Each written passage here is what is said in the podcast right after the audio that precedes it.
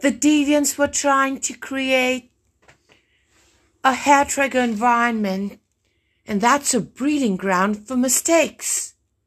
And they claimed that what they wanted was to get closer to heaven, but their actions were repulsive and hellish, and upon close scrutiny, their hellish behavior was actually what they knew from birth and what they practiced with a gloat.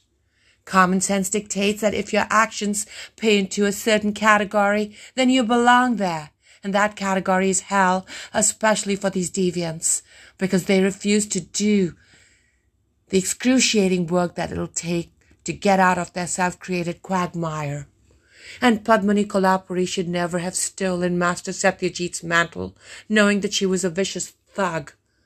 Yes, now it's their Gethsemane that is now upon them.